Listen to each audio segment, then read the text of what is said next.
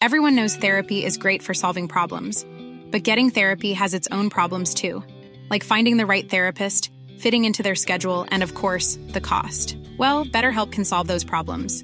It's totally online and built around your schedule. It's surprisingly affordable too. Connect with a credentialed therapist by phone, video, or online chat, all from the comfort of your home. Visit betterhelp.com to learn more and save 10% on your first month. That's BetterHelp H E L P. It's that time of the year. Your vacation is coming up. You can already hear the beach waves, feel the warm breeze, relax, and think about work. You really, really want it all to work out while you're away. Monday.com gives you and the team that peace of mind. When all work is on one platform and everyone's in sync, things just flow wherever you are. Tap the banner to go to Monday.com. Ryan Reynolds here from Mint Mobile. With the price of just about everything going up during inflation, we thought we'd bring our prices down. So to help us, we brought in a reverse auctioneer, which is apparently a thing. Mint Mobile unlimited premium wireless. Ready to get 30, 30, bit to get 30, bit to get 20, 20, 20, bit to get 20, 20, bit to get 15, 15, 15, 15 just 15 bucks a month. So, Give it a try at mintmobile.com slash switch. $45 upfront for three months plus taxes and fees. Promo for new customers for limited time. Unlimited more than 40 gigabytes per month. Slows. Full terms at mintmobile.com.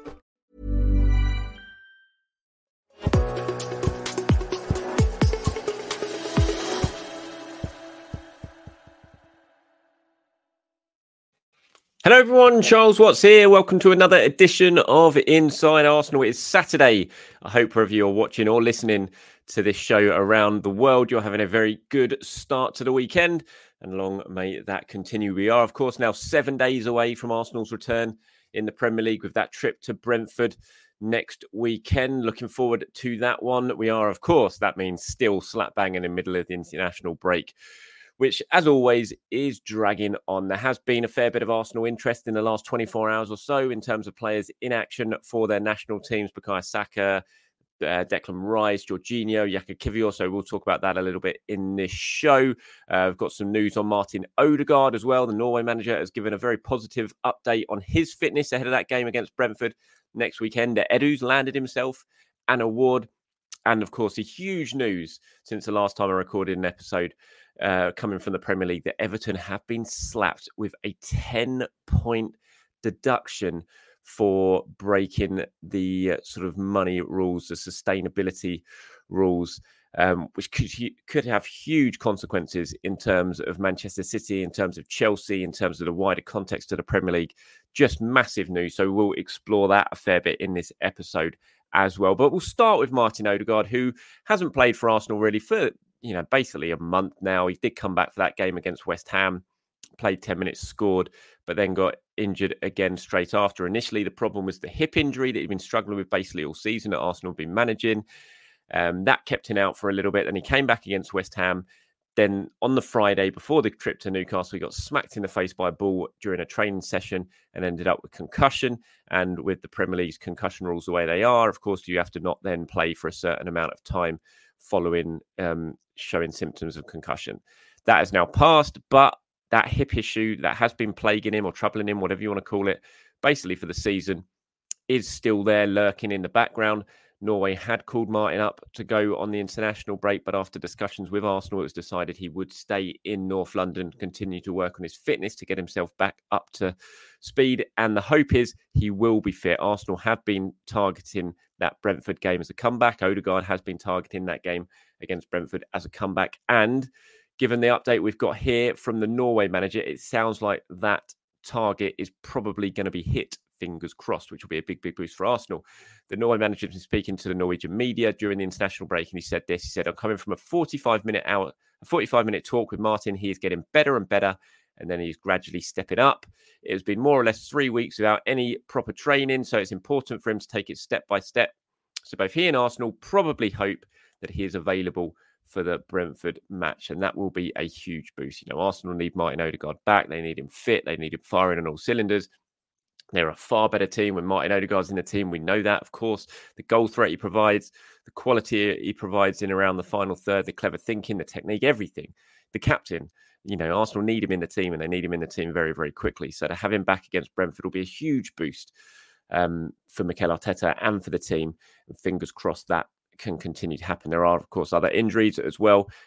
Jesus, Thomas Partey, um, those players all missing have sort of contributed to this. I think Arsenal's uh, problems in attack, but maybe not clicking entirely in attack. And you know, you get Odegaard back in that team quickly, and and a fit Odegaard as well. You know, properly fully fit Odegaard, they're going to look so much better going forward. And you add Gabriel Jesus into that mix as well, and suddenly I think you're looking at a completely different proposition in terms of Arsenal in an attacking sense. So fingers crossed. That is uh, that statement, that update from the Norwegian manager holds true, and he is back available for the game against Brentford. He is at London Colney. He is working very hard. I know that to try and get fit for that game.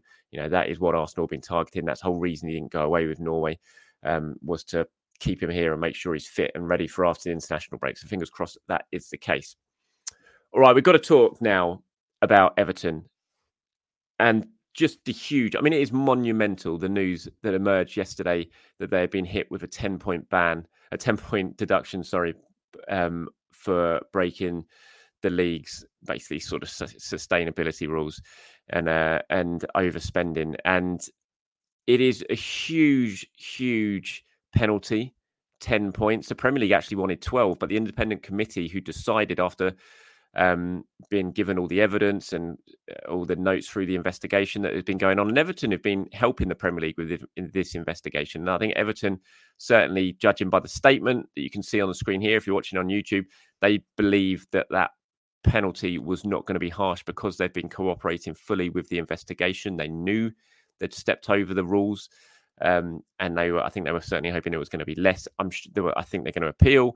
Um, well, they are going to appeal. They've announced they're going to appeal, and whether this ends up getting cut, this points deduction ends up getting cut, remains to be seen. But you know, Everton absolutely furious. They said they were shocked and disappointed by the ruling of the Premier League's commission. The club believes the commission has imposed a wholly disappro- disappropriate and unjust sporting sanction.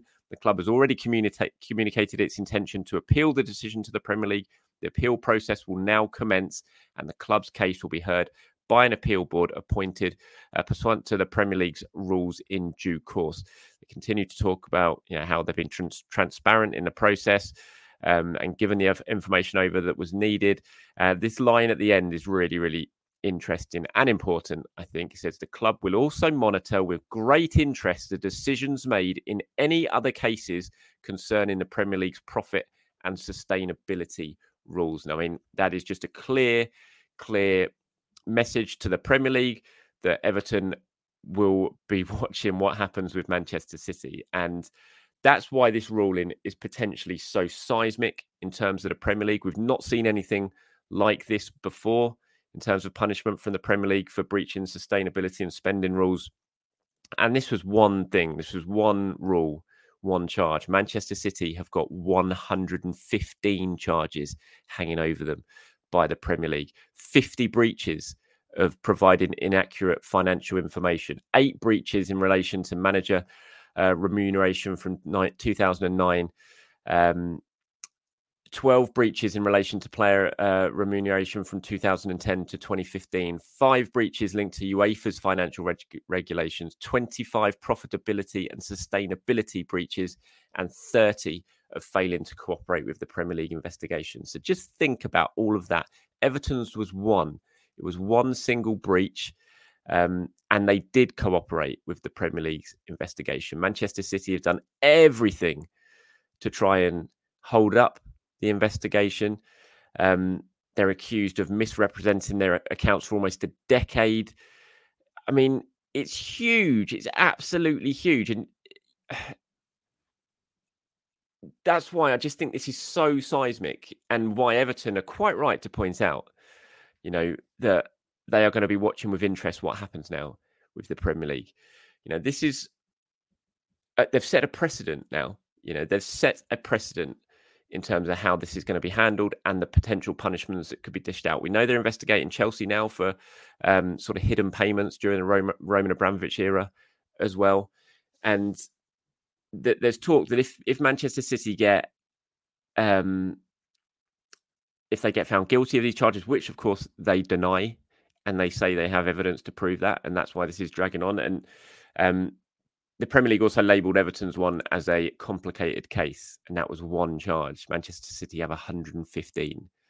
And so, if the Everton one's complicated, imagine what they would describe this one as. And this is also Manchester City we're talking about, with basically unlimited money to pay whatever lawyers, whatever it takes to drag this on to make it even more complicated. And that's what the Premier League are going up against here. But the Premier League have set a precedent, and this is so huge in terms of what happens now. There's talk that Manchester City, Chelsea, they could face relegation should this happen. But I look at it and I think, is that really punishment enough? You know, Manchester City have basically won. And again, of course, this hasn't been proven yet. Nothing's been proven, and Manchester City deny any wrongdoings. But if they are found to be guilty, is relegation enough? Are fines enough? Are points deductions enough? You know, teams have Manchester City have won, I think, eight titles during that time. They've if they're found guilty, they would have denied through cheating, basically, eight other teams titles. You know, should they be stripped of those titles? Surely they should. Surely that is what the sort of sporting sanctions that should be in place here, rather than just fines or reg- or, or relegation. You know, we'll wait to see what happens now with Everton in terms of the teams who were relegated last season, Burnley, uh, or over the over the course of the seasons at this. And I think it's like a three year period that's been investigated by Everton. The teams that have been relegated during that period, including the likes of Burnley, and others have been sort of keeping a close eye on this with the threat of legal action to follow because obviously they've dropped out of the Premier League. Everton have stayed in the Premier League. Those clubs have lost millions in that time frame because they've been playing in the Championship. They want that money back, or they might want that money back. So, will this go to court? Will they take Everton to court? Will they sue? If that's the case, what happens with all these clubs um, who have been affected by Manchester City during the period that they would end up um, that they would have been sort of investigated for if found found guilty. You know, this it opens up the whole Premier League to basically years and years of litigation and suing and court cases and everything. It's such a huge, huge thing. It really, really is. Ryan Reynolds here from Mint Mobile. With the price of just about everything going up during inflation, we thought we'd bring our prices down. So to help us, we brought in a reverse auctioneer, which is apparently a thing. Mint Mobile unlimited premium wireless. Ready to get 30, 30, bit to get 30, bit to get 20, 20, 20, bit to get 20, 20, bit to get 15, 15, 15, 15 just 15 bucks a month. So, Give it a try at mintmobile.com/switch. slash $45 upfront for three months plus taxes and fees. Promo for new customers for limited time. Unlimited more than 40 gigabytes per month. Slows. Full terms at mintmobile.com. Burrow's furniture is built for the way you live. From ensuring easy assembly and disassembly to honoring highly requested new colors for their award-winning seating, they always have their customers in mind. Their modular seating is made out of durable materials to last and grow with you. And with Burrow, you always get fast, free shipping. Get up to 60% off during Burrow's Memorial Day sale at burrow.com slash ACAST. That's burrow.com slash ACAST. burrow.com slash ACAST. And there is an important point to remember in all of this is potentially this could have been Arsenal here. Farhad Moshiri was the Everton owner who was the man basically responsible for overseeing this time at Everton, was on the Arsenal, you know, was a shareholder at Arsenal. He was with Usmanov, and although Usmanov never technically was a shareholder at Everton, it's widely known that there was finance inv- involved from Usmanov to Moshiri during this Everton time. Some of um, Usmanov's companies were sponsor were sort of sponsors at Everton during that time, and so you know it's all been linked. And those two could well, if things had gone differently, been in, running Arsenal during this period. They could have been the guys running Arsenal, and you know, so this easily could have been Arsenal. It's it can happen that easily, and that's why owners. There needs to be so much more stringent tests. And of course, this is just a Premier League. You go down the pyramid, and everyone's kind of focused on this now because it's a big story because it's a Premier League. But you go down the pyramid to smaller clubs in in the Football League, and this is happening left, right, and centre. You know, I've got a lot of vested interest in Reading, a, a club just down the road from me, a club that I worked as as a junior, as a reporter on the newspaper there for years. Had brilliant times there covering that football club, and they're an absolute financial mess now because owners, a series of awful owners, have come in and just run the club into the ground and basically stripped it. And there's so many other clubs like that, and that's why owners need to be checked. There needs to be stronger checks on these clubs, on these owners who come in and take over clubs. And I think it does need to remember be, be remembered at the moment. While this is a Premier League thing because it's Everton, this is happening to other clubs. all over the country, smaller clubs who don't even have the finances to be able to fight it potentially like Everton could, who don't have the millions of the Premier League money to come in to help fight it and keep it afloat. And you know, there's an ownership problem in this country. There absolutely is, and there needs to be stronger checks. Um, and I think the Premier League with this decision, a lot of people saying, "Oh, this is them doing this to try and say we don't need an independent regulator to come in and to oversee everything because we can take really strong action ourselves if people are found guilty of breaking rules." So, uh, and I think Everton will probably be looking at and thinking they've been unfairly punished. But you know, things there needs to be a punishment to stop this sort of thing happening. And this, if this is the first one, then they've certainly set a very strong precedent. And it is going to be absolutely intriguing to see what happens with Manchester City and Chelsea over the uh, coming years. Okay, so away from all of that, let's uh, quickly do a bit of an international break roundup, shall we? But Bukayo Saka and uh, Declan Rice both involved for England. Neither of them started the game, nor did Aaron Ramsdale. He was on the bench yesterday against Malta. Awful game. Oh my God, it was so, so bad. England were dreadful. Um, 1 2 nil in the end, own goal in the first few minutes, and then got second through Harry Kane. Uh, Bukayo Saka, as you can see, they're getting a big hug off Harry Kane because he came off the bench and set it up. Declan Rice did score an excellent goal just after that to make it 3 0, but VAR ruled it out because Harry Kane had sort of run into an offside position from the shot, which was really, really harsh because it was going in and it would have been a brilliant goal. But I think it did actually touch Kane. And so the first time I saw it, I thought, yeah, he's offside, but you know, that's a goal. The goalkeeper's not saving that. But then you saw another replay, and I think the ball did kind of brush off Harry Kane's shirt as it went past him. And so technically, because it touched him, then it didn't even matter that the goalkeeper wasn't saving the shot because it touched Kane. It's automatically offside. So really unlucky for Declan Rice because it was a really, really good goal. Um, but yeah, awful game. Really, really was poor. Good thing for Arsenal, though, no one got injured. Uh, I imagine both are going to be starting that game on Monday against North Macedonia away, though. So there's a lot of Arsenal fans who are happy that they were on the bench yesterday, but that automatically you would think means that they're going to start on Monday night in North Macedonia. Um, Jorginho started for uh, for Italy in their game against North Macedonia. 5 2 Italy won that. Jorginho missed a penalty, actually, he had one saved in that game.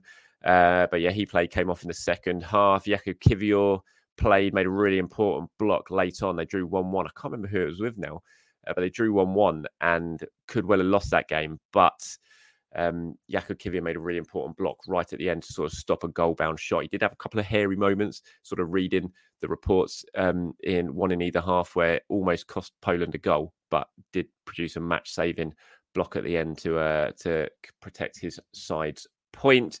Um, Saliba, I think, is in action today. I think might be one other Arsenal player in action today. So far, there's been no injuries, and that's the main thing, isn't it, for this international break? No injuries to think of, which is good. Um, Gabriel Jesus, there are suggestions that he is going to be starting for Brazil against um, Argentina on Tuesday. Fingers crossed that is not the case, but I don't know if you've seen it, but Vinicius has had to go home. He injured himself in the game against Colombia, and he has gone back to Madrid, which immediately when I saw that, I was like, oh no, if they were if Brazil were tempted to play Jesus before Vinicius got injured, now he's injured, you're like, oh no, they're going to play him, aren't they? They could just move Martinelli over to the left hand side and play Jesus up front against Argentina, which I hope they don't. I really hope they err on the side of caution. They don't take any risks. They keep saying they're not going to take any risks. I really hope they're true to their word. But the first thing that popped into my head when I saw Vinicius got injured was like, oh no, they're going to end up playing Jesus in this game, aren't they? Imagine that Jesus against Romero. Uh, and a half fit Jesus coming back from injury against Christian Romero. It just it doesn't it doesn't bear thinking about what could happen in that one. Um, and before I wrap things up today, Edu has won himself an award at the Golden Boy Awards. I'm sure you saw um, Jude Bellingham named Golden Boy for 2023. Edu won the Best European Director award. Uh, voted for by its board of legends from Tuttosport. I'm interested to know who that board of legends is. So it acknowledges Edu's work um, as Arsenal's first ever sporting director. Uh, director. Um, it's obviously had a very good year, Edu, I would say. I'm not sure every single Arsenal fan around the world would agree that he is the European's best sporting director, but um, you know that's what the uh, the panel have award have awarded him that title. He has done lots of good things. Obviously, him and Mikel Arteta working hand in hand have created this excellent young squad at Arsenal that is worth an absolute fortune. Um, and they are doing very, very well in the Premier League. So you can't sort of fault him in, on that regard. But there have certainly been some issues as well, you have to say, with Edu in terms of certainly selling players and bringing money in. Whether that's entirely down to him, you know, you, that's up for debate because I think Mikel Arteta, in the way that he has handled some of his players, has certainly seen their value plummet, and that has made it more more difficult for Edu to sell players. But um, there are certainly some question marks over him, as Arsenal fans will be very very aware. But you can only uh, say congratulations for this award. I've seen on his Instagram, he's very happy about it. He's been sharing pictures of it and sharing the congratulatory messages that he's been receiving. So, congratulations to Edu. And that is about it for today's show. Everyone, thank you very much for watching or listening. As always, anything you want to talk about, any opinions you want to share about Arsenal, any reaction to what I've said in this episode about the uh, the Everton um, uh, Premier League penalty, what that could mean for Manchester City, Chelsea, what you think it should mean for Chelsea or Manchester City, let me know as always in the comments below. Until tomorrow, everyone, have a very good Saturday. I'll speak to you very, very soon.